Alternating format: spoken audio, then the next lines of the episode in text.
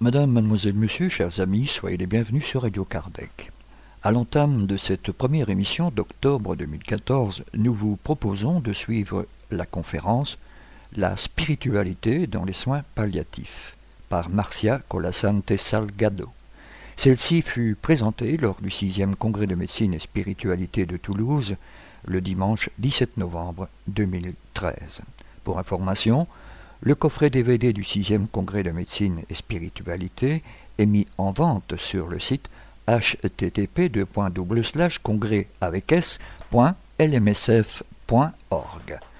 Cette 187e émission se terminera par les séquences habituelles, à savoir l'agenda des activités spirites francophones que vous avez bien voulu nous communiquer, ainsi que les avis et annonces de nos divers partenaires.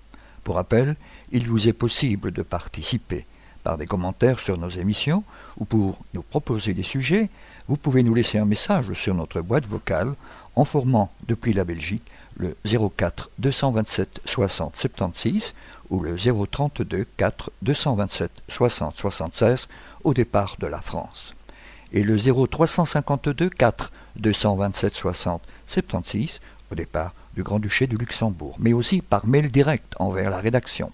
Adresse courriel radiocardec.hotmail.be ou pour vos questions via l'adresse de contact sur notre site internet radiocardec.gmail.com.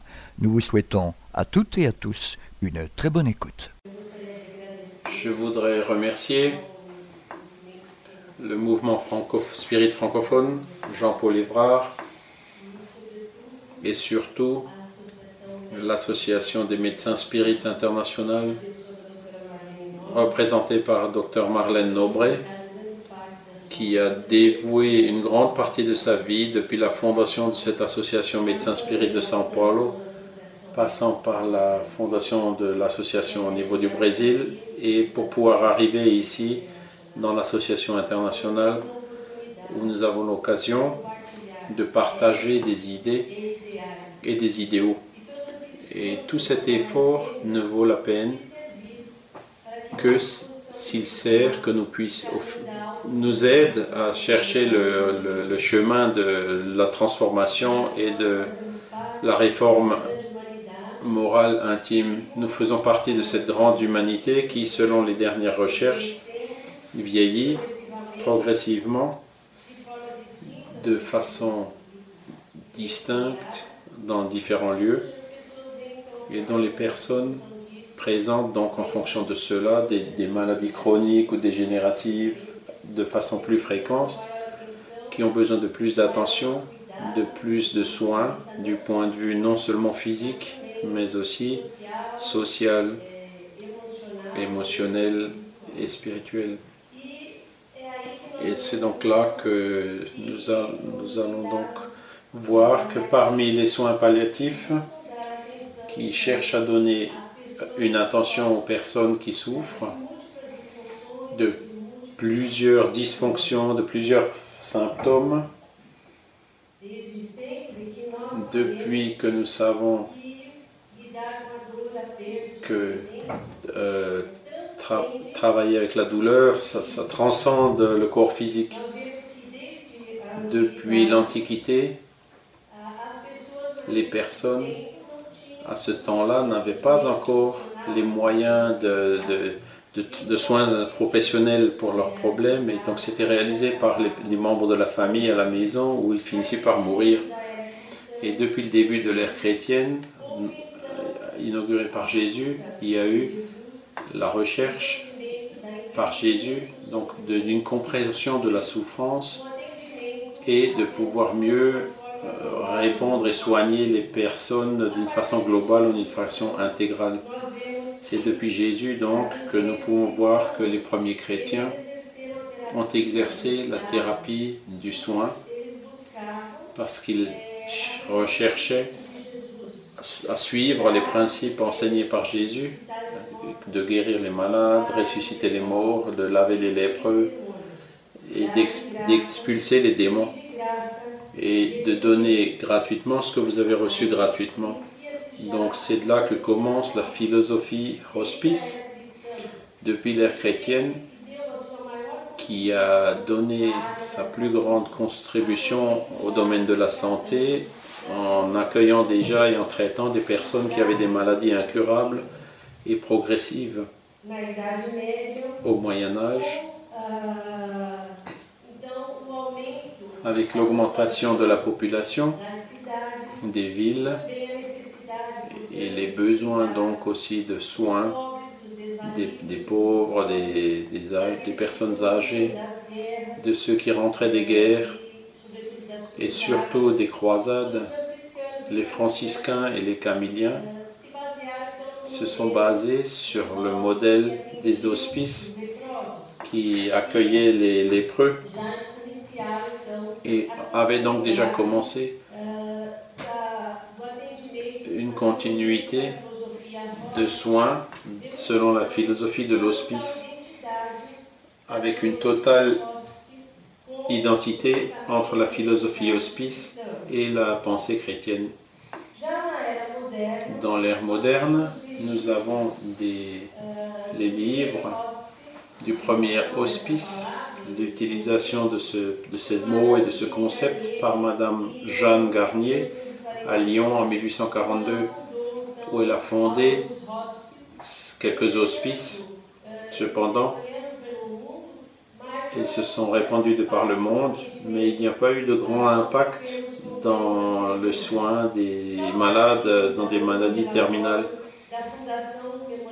Et donc, le rapport de la Fondation Mémorial Marie Curie euh, en 1952, qui a regardé donc qui s'est penché sur la, question de, de, la souffrance des patients qui avaient le cancer et les infirmières donc, qui, qui aidaient ces personnes chez elles.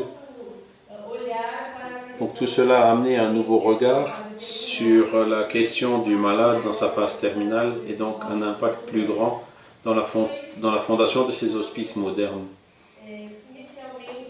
Et c'est Madame Cicely Sanders qui a été formée comme infirmière et assistante sociale et en dernier, et finalement, est devenu médecin à 38 ans en 1956. Et c'est chez elle que nous avons vu la définition de la philosophie d'hospice. Donc, jetant un regard sur les malades de la en phase terminale. Elle était à l'hôpital Saint-Joseph où elle a pu développer cette idée de comment recevoir et traiter ces infirmes, ces malades donc, où elle recherchait donc, de la fondation du Saint Christopher's Hospice en 1967. Elle a cherché à définir un traitement large, non seulement des malades, mais aussi de des membres de leur famille, et donc euh, sur tous les points de la question physique euh, et spirituelle. De façon curieuse, Cicely Sanders est décédée 40 ans plus tard, en 2005, d'un cancer du sein. Et elle a été traitée dans, son, dans le propre hôpital qu'elle a créé. Nous pouvons voir donc que les soins palliatifs ont un lien profond aux questions de la mort et leurs implications spirituelles et existentielles. Et ils sont utilisés chaque fois qu'il y a des maladies qui amèneront la mort à court terme, c'est-à-dire de quelques heures, de quelques jours, donc court terme, ou à moyen terme, donc entre quelques mois et quelques années.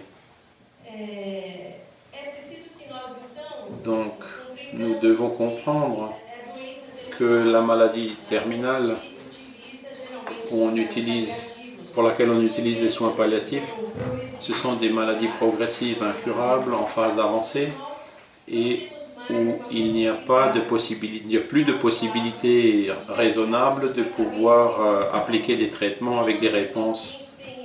Généralement, les patients ont de multiples problèmes et de symptômes, à plusieurs facettes et alternant. Et donc il y a une grande souffrance, un impact émotionnel, non seulement auprès du patient lui-même, mais aussi auprès de sa famille, vu que la maladie est liée, très probablement liée à la mort, qui devra survenir dans une période inférieure en général à six mois. Ainsi, nous voyons que les soins palliatifs sont profondément liés aux questions de la finitude. selon la définition de l'OMS, définie en 2002, où on voit que les soins palliatifs, c'est un abordage qui cherche à améliorer la qualité de vie des patients et de leur famille face aux conséquences d'une maladie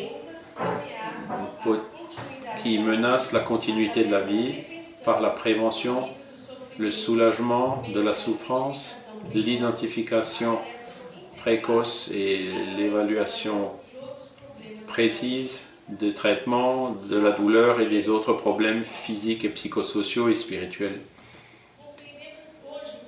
Aujourd'hui, on comprend que nous sommes dans une société qui, bien, qu'elle, bien que la, mort soit quelque chose dont on est absolument tous sûrs, on n'en discute pas. Et c'est justement cette période qui précède la mort chez ces patients avec des maladies terminales c'est une période où le patient présente de grands troubles psychiques, affectifs, financiers et physiques.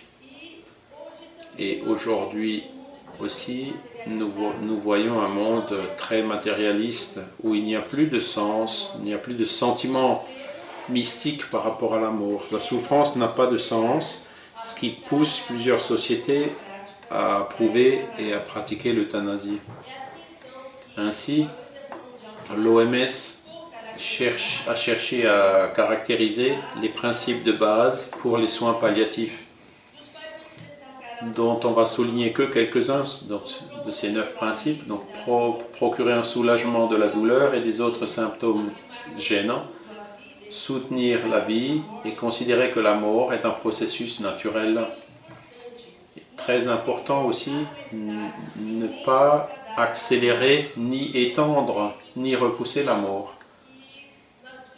Donc ce sont des définitions qu'il faut garder en tête quand on réalise, quand on, quand on prend soin de ces patients terminaux. Donc les soins palliatifs peuvent être appliqués au début de la maladie, conjointement avec les autres thérapies qui vont chercher à combattre, la chimiothérapie ou la radiothérapie, pour combattre la maladie. Et donc faire aussi des recherches pour améliorer euh, l'abordage des, complications qui peuvent causer des souffrances aux malades. En résumé, les soins palliatifs cherchent surtout le respect de la vie humaine, le droit de vivre dignement, en faisant de sorte que la mort soit acceptée de façon naturelle en cherchant à soulager tous les types de douleurs. Damie Cicely Sanders, dans son expérience auprès des malades, a observé que la douleur n'est pas seulement physique. C'est pour ça qu'elle nous a apporté le concept de la douleur totale. La douleur physique, causée souvent par des symptômes de la propre maladie, cancer ou autre, la douleur psychologique qui est causée par l'anxiété, la, dépression, la peur, la douleur sociale où le patient est préoccupé avec la perte de son emploi, les problèmes financiers de sa propre famille et les préoccupations spirituelles qui sont toujours reléguées par les, soins médicaux traditionnels où l'individu a besoin de trouver un sens à sa maladie et où parfois il perd la foi, il se révolte. Donc Cicely Sanders a eu cette sensibilité de comprendre le malade dans sa globalité. Nous avons vu que les soins aux patients malade, dans une maladie terminale, ne peut pas être exercé que par le médecin ou par une seule personne de l'équipe. Il faut avoir toute une équipe complexe qui réponde, une équipe multidisciplinaire, interdisciplinaire qui travaille de façon intégrée, c'est-à-dire ensemble, en discutant, avec des échanges sur la meilleure manière de soulager ce malade. Le médecin n'est qu'une partie de cette équipe principale, rappelant que la médecine palliative, elle est venue après les soins palliatifs et elle est venue donc pour donner, euh, pour euh, aider techniquement mieux dans, suivant les caractéristiques de ces maladies. Et le médecin est donc un individu qui a besoin de travailler ensemble avec les infirmières, les assistants sociaux, les physiothérapeutes, les ergothérapeutes et surtout, il faut avoir un aumônier ou un guide religieux, spirituel. Ce que nous voyons donc, c'est que la la question de la mort, elle est tout le temps présente dans, le, dans les maladies de ces, ces malades. Et bien que l'amour soit une réalité de notre quotidien, elle est vraiment ignorée. On n'en parle pas, on ne discute pas de la mort. Même les médecins qui ont beaucoup de difficultés d'aborder ce sujet parce qu'ils ont été formés pour guérir. Et donc, en étant ignorés, elle réveille beaucoup d'angoisse et suscite beaucoup de réflexions. Et on voit donc qu'il y a un changement de décor parce que avant les personnes étaient malades et très peu étaient hospitalisées et jusqu'en 1950 les personnes elles mouraient à la maison. Le médecin venait à la maison, l'aumônier venait à la maison de leur religion. Elles mouraient à la maison. Et avec les avancées technologiques euh, au milieu du XXe siècle jusqu'à aujourd'hui, la mort a été déplacée dans l'environnement médico-hospitalier. Et les personnes, généralement, elles sont dans les unités de soins intensifs, isolées de, l'amour de leurs membres de la personne. Il y a beaucoup de personnes qui meurent donc euh, dans, dans l'hôpital. La scène a donc changé, le décor a changé. Et nous voyons aussi qu'aujourd'hui, les personnes vivent plus longtemps. Il y a une augmentation des maladies chroniques ou dégénératives avec de multiples dysfonctions. C'est-à-dire qu'aujourd'hui, on n'utilise pas les soins palliatifs uniquement chez les personnes qui, ont, des pathologies comme le cancer, mais aussi pour des maladies chroniques, cardiovasculaires, pulmonaires, où la personne n'a plus de possibilité d'amélioration. tous les soins euh, euh, n'ont plus d'effet et les palliatifs peuvent donc être utilisés pendant toute la durée de cette maladie. Et nous pouvons voir que cette période qui précède la mort apporte beaucoup d'angoisse, d'anxiété pour le patient et sa famille c'est une période où les personnes cherchent à trouver du confort, des consolations, en général dans la spiritualité et dans la religiosité. C'est une période où il existe beaucoup, une grande incidence de dépression et d'autres maladies émotionnelles, et où la personne donc a besoin de trouver une manière de faire face à la souffrance et à la douleur à laquelle elle n'a pas été préparée. Donc rappelons que nous tous, un jour, on va, on va passer par cette période de transition, on va abandonner la vie, physique, la vie physique vers la vie spirituelle. Et nous ne savons pas encore comment ça va se passer pour nous, chacun de nous. Donc il faut donc nous aussi apprendre à faire face, à faire le coping donc euh, la capacité à faire face à ces situations qui, sont la source d'une douleur physique ou émotionnelle. Le travail de Lazarus et collaborateurs publié en 1984 nous dit que il y a un ensemble des efforts. Coping, c'est un ensemble des efforts cognitifs et comportementaux destinés à maîtriser à des exigences internes spécifiques, internes ou externes, qui menacent ou dépassent les ressources d'un individu, donc qui modifient les situations de stress, qui surchargent les ressources personnelles de l'individu.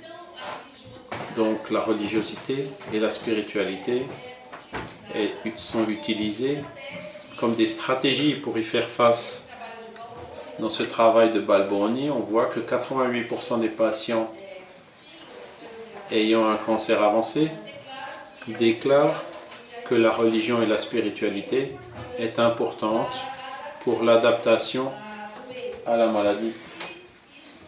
Et cela, on peut définir aussi comme le coping religieux, c'est lorsque l'individu utilise ses croyances pour mieux comprendre et s'adapter au stress, en donnant un sens, une signification à sa vie, un confort, un contrôle, une croissance personnelle, une amélioration de l'ajustement psychologique aux facteurs stressants qui sont les maladies sérieuses, graves.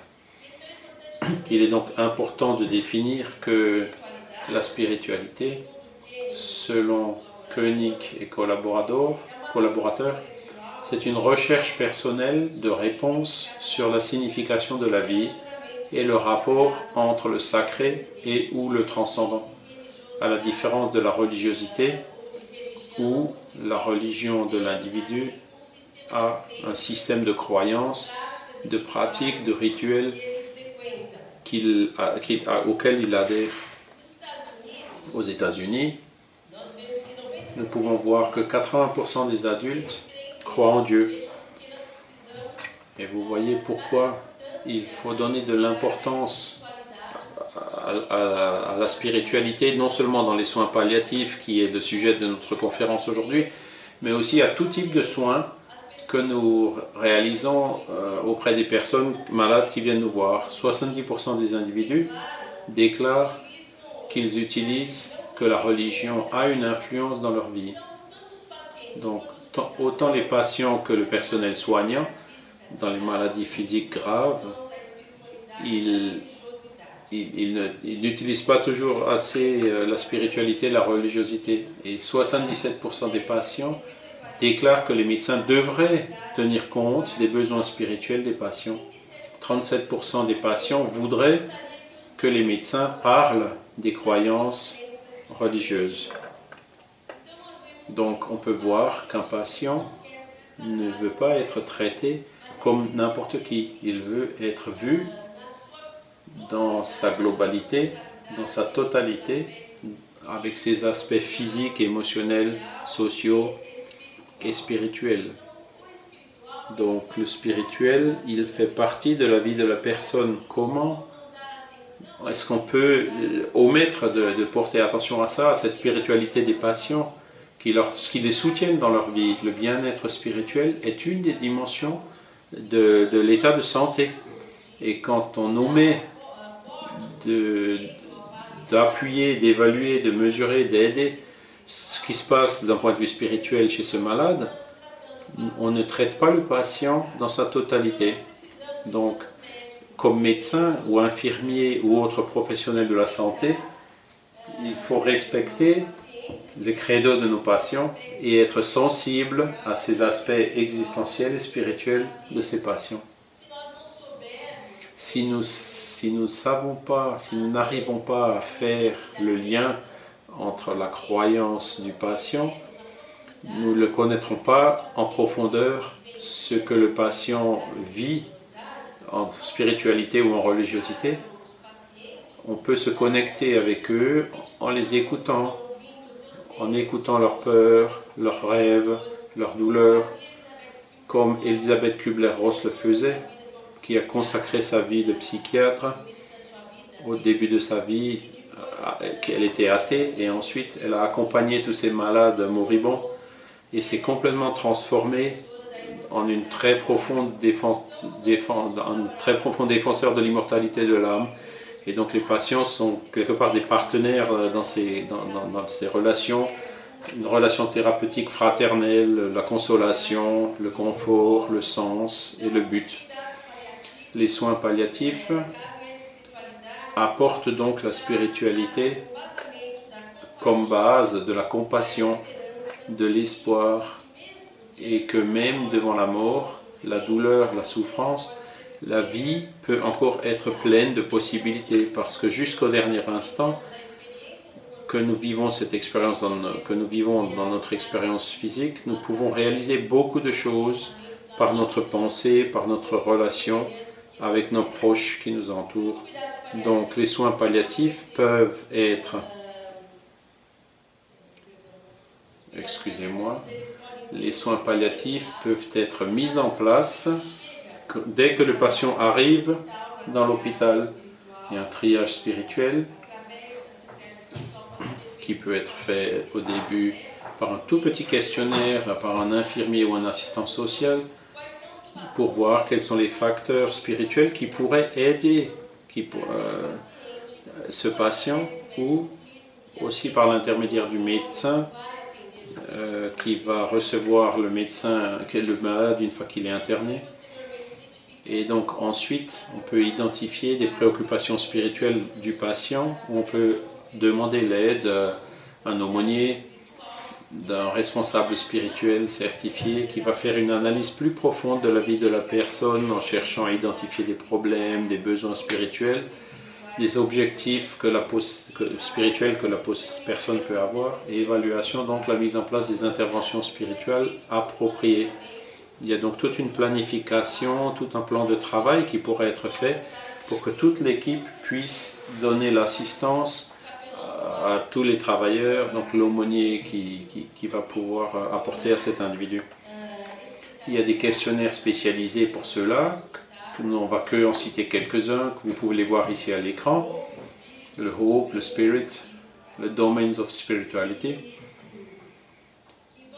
et qui aide à identifier les préoccupations spirituelles du patient avec la, question existentielle, où est-ce qu'ils ont ces problèmes, qu'il n'y a pas de sens à leur vie, qu'est-ce qui va se passer avec moi? Quand les personnes se sentent abandonnées par Dieu ou par, leur famille, par leurs amis, quand ils ont la colère dans leur cœur de, souffrir cette maladie, enfin, toutes ces questions, par exemple des conflits par rapport au traitement et entre leurs croyances spirituelles, il y a quelques religions aux États-Unis, et même au Brésil où on n'accepte pas les transfusions sanguines, ce genre de choses. Et donc ce sont des patients qui, ça va les préoccuper et qu'on peut, si on les pratique quand même en dernière instance. Donc il y a toute une série de préoccupations. Euh, donc combien de fois l'individu attend ses proches de sa famille que quelqu'un arrive pour qu'il puisse se réconcilier, comme on l'a vu hier. Toutes les relations qu'il avait pendant toute sa vie avec sa famille, avec quelqu'un, des personnes qu'il aimait beaucoup ou qu'il a gardé des rancœurs pendant beaucoup de, temps. Donc tout cela, ce sont des, choses auxquelles on fait face euh, dans notre travail quotidien. Donc dans la spiritualité, dans les soins palliatifs, il y a quelques techniques, donc des techniques de communication thérapeutique par exemple la présence avec compassion du médecin, des, professionnels de la santé, une écoute, de parler sur des questions ouvertes euh, liées aux sentiments, que, que, le patient a des sentiments parfois illicites. Le professionnel de la santé peut donc avoir cette présence continue et accompagner l'individu en, mettre avec des liens plus étroits et un support euh, sur un côté un peu plus affectif. Il y a des thérapies aussi qui peuvent aider, comme la visualisation guidée vers la douleur qui n'a pas de sens, la relaxation, les soins spirituels comme on en a déjà parlé avant, raconter des histoires, etc. Tout ça, ce sont des interventions qui vont diminuer les souffrances de l'individu, où on peut aussi aider par, en indiquant des soins qu'ils peuvent prendre de soi-même, comme le massage, méditation, etc. Une série d'interventions donc qu'on peut réaliser pour aider le patient.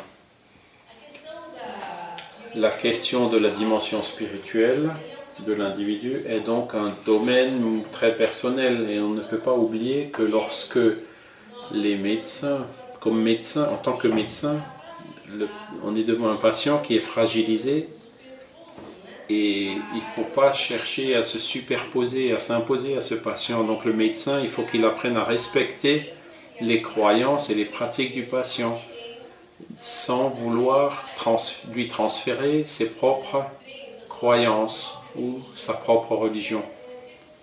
Il faut donc maintenir l'intégrité du patient, mais aussi maintenir notre intégrité, car dans les pays où la pratique de l'euthanasie euh, existe, souvent, le médecin qui aide le patient en phase terminale, il, souffre une très grande pression pour euh, utiliser la pratique de, l'euthanasie et nous ne devons pas violer notre propre vision spirituelle ou religieuse. Nous devons nous maintenir dans ce à quoi nous nous proposons, ce qui est d'aider le patient à partir au moment précis, à l'heure adéquate, hein, et toujours en cherchant à soulager la souffrance. Indépendamment de la culture, du credo, de la couleur, nous tous, devant la phase terminale de la vie, quand nous n'avons pas des réponses intérieures, on se pose des questions. D'où, d'où est-ce que je suis venu, pourquoi je suis ici? Et par où, par où je vais? Est-ce qu'il y a quelque chose après la mort? Ce sont des questions que tous ceux qui passent cette période vont se poser à soi-même. Et nous soulignons ici que bien que toute l'avancée technologique de la médecine malgré toute cette avancée de la médecine, la médecine n'a pas encore réussi à s'humaniser au point de pouvoir aider le malade à répondre à ces questions. Quel est le sens de la vie? La spiritualité qui cherche la réponse à ces questions, la spiritualité ne cherche pas seulement ses réponses, mais elle cherche aussi une forme pour faire de sorte que l'individu il ait son vécu intérieur et il arrive à trouver ces réponses qui sont transcendantes euh, en connexion avec quelque chose au-delà de nous. Pour ceux qui possèdent déjà une foi religieuse, c'est beaucoup plus tranquille d'apporter cet appui euh, à ces réponses sur le sens de la vie. Nous voyons donc que lorsqu'on a cette spiritualité, ou une forme quelconque de religion, les effets de ce bien-être spirituel peuvent faire l'objet de recherches et nous savons que les personnes ont moins de dépression, d'idées suicidaires, de désir de mourir ou de désespoir. Cependant, pour les individus qui n'ont pas de foi religieuse, d'une certaine manière, on peut apporter du confort par notre solidarité, par la compassion, en cherchant à réduire les peurs que ces individus ont, qui passent par une période où dans, peu de temps ils quitteront leur corps physique. Donc les, peurs qu'ils peuvent avoir, qui sont la douleur, la souffrance ou la pensée de ce qui pourra se produire quand ils seront plus là, quand ils vont penser qu'il n'y aura plus d'amour ou de souvenirs de ceux qui partagent l'existence avec eux. Nous savons donc que dans les questions existentielles, à la fin de la vie, et ça ce manque de sens à la vie,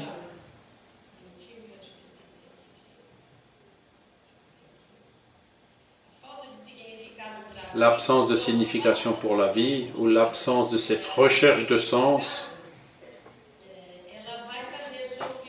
engendre une souffrance intense auprès de l'individu et surtout lorsque la mort est vue comme la fin de tout. Et c'est là que les individus demandent l'euthanasie et quand l'individu donc recherche cette réponse de l'euthanasie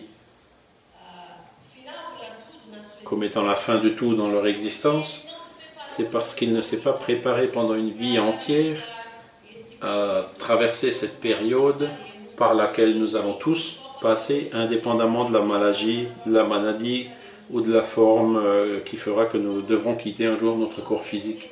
Ce qu'on peut voir aussi, c'est que malgré que les individus désirent chercher l'euthanasie comme une réponse, un soulagement à leur douleur ou à leur souffrance, il y a des éléments d'évidence, comme ça a été monté depuis hier par de nombreux travaux qui, ont été présentés, que la conscience est une entité distincte du cerveau.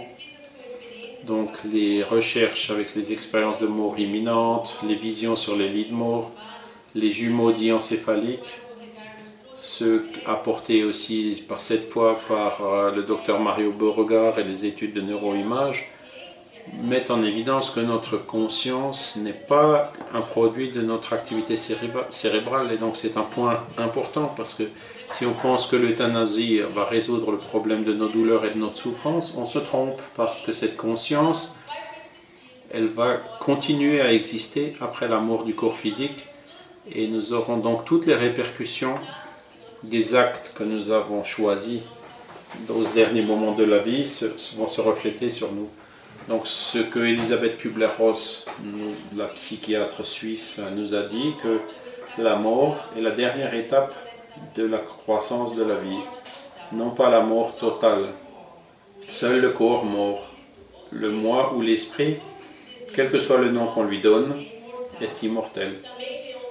Léon Denis, le grand philosophe français, spirit, nous dit que lorsque notre corps physique ne peut plus être utilisé, n'a plus de force pour rester ici, la mort est un enfantement ou une renaissance. Après un temps de trouble, nous nous retrouvons de l'autre côté du tombeau dans la plénitude de nos facultés et de notre conscience. Le paradigme spirit,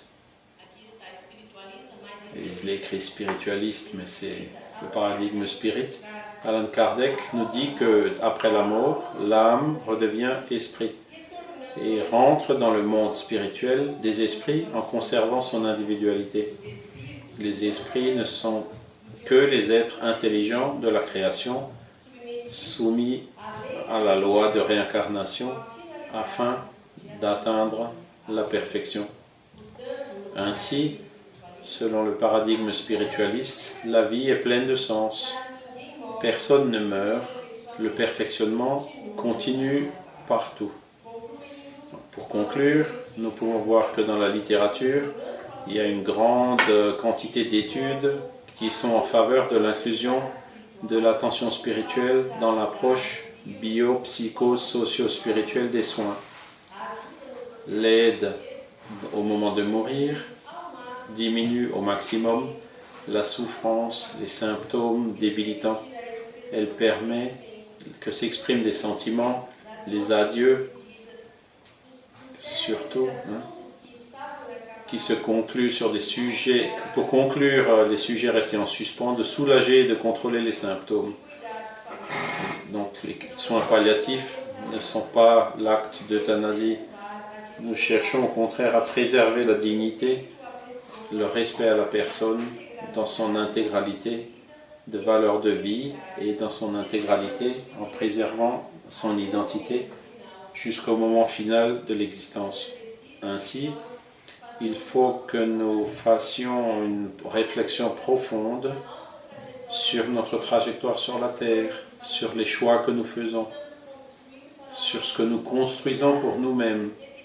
Rechercher, indépendamment de la religion, cette spiritualisation où nous nous reconnaissons comme être immortel, temporairement plongé dans un corps physique, qui vient donc ici pour progresser, avoir des expériences, croître, illuminer, mais surtout pour chercher à vivre la véritable fraternité et l'amour universel. Je vous remercie. Que Jésus vous bénisse et nous bénisse tous. Chers amis, restez à l'écoute, nous reprendrons la suite de cette émission juste après cette première pause musicale.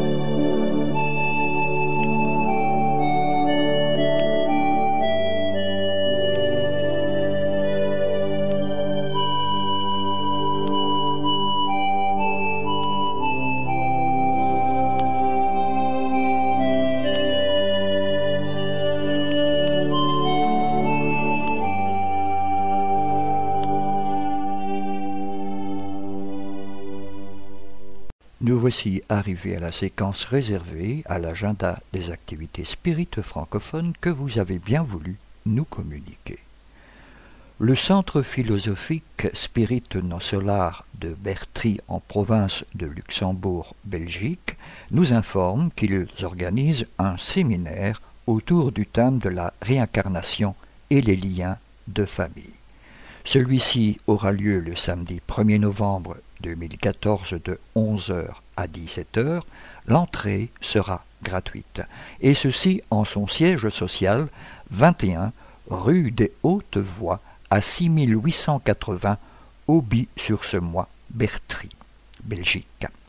Vous pouvez avoir plus d'informations par la voie téléphonique en formant depuis la Belgique le 061 503 726 ou via GSM en formant le 0476 913 966. Restons en Belgique. Prochaine activité du Centre d'études Spirit Alain Kardec de Bruxelles. Le mardi 7 octobre 2014, groupe de vibration collective ouvert au public et ce dès 19h30. Le samedi 11 octobre 2014, groupe de discussion des parents, évangile au foyer, mode d'emploi, et ceci à 15h45. Groupe des enfants, mon engagement pour la nature, exposé des bas spirites, Jésus, Fils de Dieu, historique et exemple à suivre. Le pardon, évangile au foyer, soins et hygiène spirituelle du foyer. À 18h30, causerie, cause antérieure des afflictions. Entrée libre et gratuite. 134 rue Louis App à 1040 Etterbeek, Bruxelles. Vous pouvez avoir de plus amples informations en formant depuis la Belgique le 0491 74 92 34. Attention, il n'est plus possible de rentrer après le début des cours. Le CESAC a également le grand plaisir de vous annoncer que le travail de vibration collective est désormais ouvert au public tous les lundis de 19h30 à 20h30. Il s'agit d'un travail destiné à aider notre prochain en envoyant collectivement des vibrations d'amour, de tendresse, de patience, de persévérance. Prévoyez d'arriver un peu plus tôt pour avoir le temps euh, de s'installer car la porte n'est plus ouverte après 19h30. L'adresse du CESAC, CESAC Bruxelles 134 rue Louis App à 1040 Etterbeek, Bruxelles, au numéro de téléphone 0491 749 234 ou via courriel à l'adresse cesacbruxelles en un mot at gmail.com. Le noyau d'études Spirit Camille Flammarion de Saint-Gilles à Bruxelles, le NICAFLA, nous informe de la reprise des cours d'études systématiques de la doctrine spirit en français, et ceci dès ce lundi 6 octobre 2014 à 20h. Afin de promouvoir cette nouvelle session d'études, le NICAFLA vous propose pendant le mois d'octobre de suivre librement l'un des cours qui aura lieu les lundis de 20h à 21h pour que vous vous décidiez éventuellement pour une participation au cursus 2014-2015. Les inscriptions seront définitivement clôturées le 3 novembre 2014. Pour toute information complémentaire, merci de prendre contact avec les responsables de NICAFLA via l'adresse courriel euh, info at nicafla.be. Pour rappel, le siège social de l'association se trouve rue d'Albanie, numéro 103, à 1160 Saint-Gilles, Bruxelles. Au Grand-Duché de Luxembourg, le Centre philosophique Spirit Attitude d'amour a le grand plaisir de vous inviter à leur séminaire sur le thème de la neuroplasticité. L'entrée sera gratuite et aura lieu le samedi 25 octobre 2014 de 10h à 16h. Adresse du jour Centre sociétaire 29 rue de Strasbourg à 2560 Luxembourg Gare. Pour toute information et inscription éventuelle, merci de bien vouloir prendre contact avec les responsables de l'association par la voie téléphonique en formant depuis la Belgique le 0476 913 966 et pour la France en formant le 032 0476 913 966. Pour rappel, le siège social de l'association se trouve au numéro 83 de la rue Ulrich à 1741 Luxembourg. Le groupe Spirit Alain Kardec de Luxembourg a le grand plaisir de vous inviter au cinquième symposium de médecine et spiritualité au Grand-Duché de Luxembourg. Et ceci le samedi 15 novembre 2014 de 14h30 à 19h40. Adresse du jour Centre sociétaire 29 rue de Strasbourg 2560 Luxembourg Gare. Pour information et inscription éventuelle, merci de prendre contact avec les responsables du GSAC par la voie téléphonique en formant le 352 55 29 46 ou le 352 661 55 29 46, mais aussi par courriel à l'adresse suivante Alan Kardec Lux en un mot at yahoo.fr. Chers amis, merci de bien vouloir rester à l'écoute. La suite des activités et communiqués de nos divers partenaires juste après cette seconde pause musicale.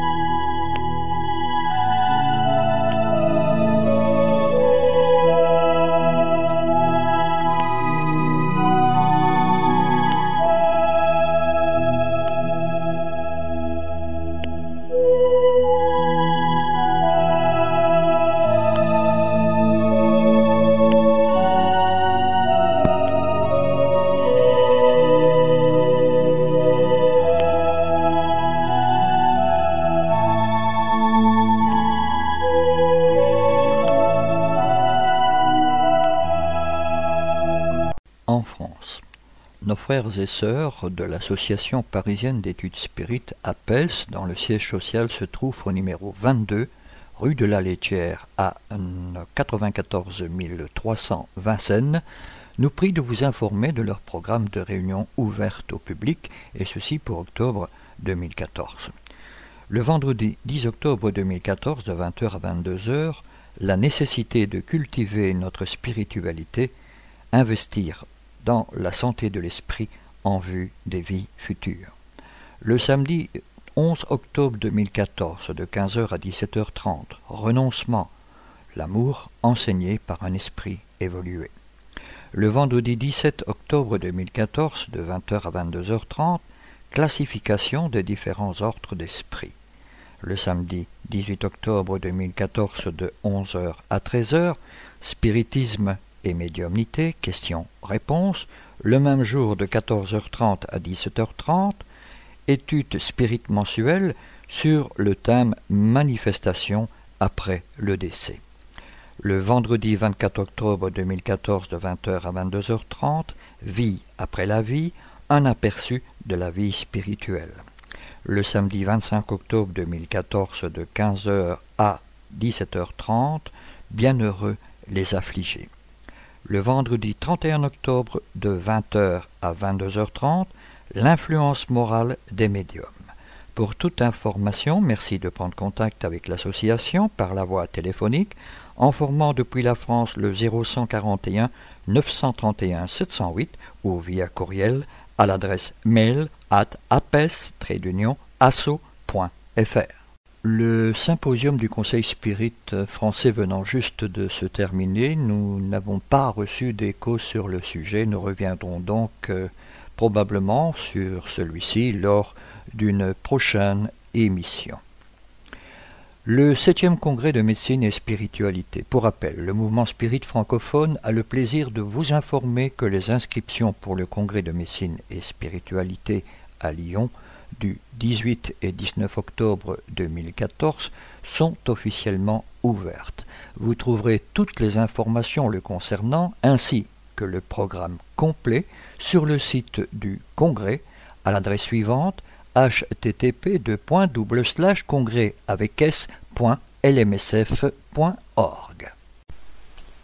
Ceci est un communiqué. La revue Spirit, fondée par Alan Kardec le 1er janvier 1858, se veut plus novatrice en se mettant au goût du jour, tout en conservant son sérieux et ses bases fondamentales. Actuellement éditée en plusieurs langues, elle assure la pérennité de la codification spirit, tout en s'ouvrant vers de nouveaux témoignages et découvertes scientifiques. Pour ce faire, le Conseil Spirit International, éditeur actuel de la revue, a désormais confié cette grande responsabilité pour la version en français au mouvement spirit francophone. À ce jour, le comité de rédaction est composé de membres de France, de Belgique, du Luxembourg et de Québec. Le but de ce comité est de donner à la revue Spirit la richesse et l'ampleur qu'elle mérite.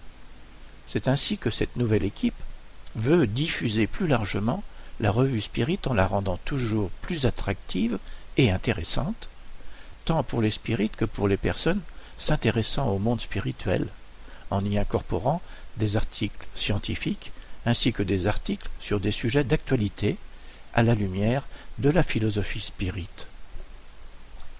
Tous les membres du comité de rédaction de la revue Spirit remercient ses lectrices et lecteurs de leur confiance. Ils s'engagent à faire tout leur possible pour les satisfaire, en travaillant à l'amélioration permanente de la revue et en veillant à poursuivre la diffusion de l'idéal de paix, d'union, de savoir et de charité préconisé par la doctrine spirite elle-même. Dans ce sens, conscient de l'ampleur du travail, le LMSF et le comité de rédaction de la revue Spirit vous seront reconnaissants de votre participation en lui faisant parvenir par courriel, courrier postal ou formulaire électronique sur le site http www.revuespirit.org vos commentaires, contributions, idées et suggestions en vue d'une amélioration permanente de la revue Spirit. Nous comptons sur vous pour nous donner vos avis et remarques quant aux changements apportés. Nous vous souhaitons d'ores et déjà une bonne lecture. Ceci était un communiqué de la revue Spirit. Notre émission se termine donc ici. Pour rappel, notre démarche est de mieux faire comprendre le spiritisme. L'étude des ouvrages d'Alan Kardec est fondamentale, voire indispensable pour une bonne compréhension de la philosophie spirite. Nous sommes donc à votre disposition pour répondre aux questions que vous vous posez ou que la lecture des ouvrages d'Alan Kardec vous suggère. Vous pouvez également poser vos questions par email de manière tout à fait anonyme si vous le souhaitez à l'adresse radio spirit avec s.be. Nous y répondrons avec plaisir. Notre répondeur téléphonique, le 0032 4 227 60 76, est également à votre disposition si vous souhaitez laisser vos questions. Si par contre vous préférez nous écrire, nous répondrons à vos demandes lors de l'une de nos prochaines émissions. Vous pouvez envoyer votre courrier à l'attention du président de l'Union Spirit Belge, M. Jean-Paul Évrard, 43 rue Maguin à 4000 Liège, Belgique, ou votre demande d'information sur un thème précis directement auprès du coordinateur des émissions, M. Gérard Donny, radiocardec.hotmail.be. Merci de votre attention et à bientôt.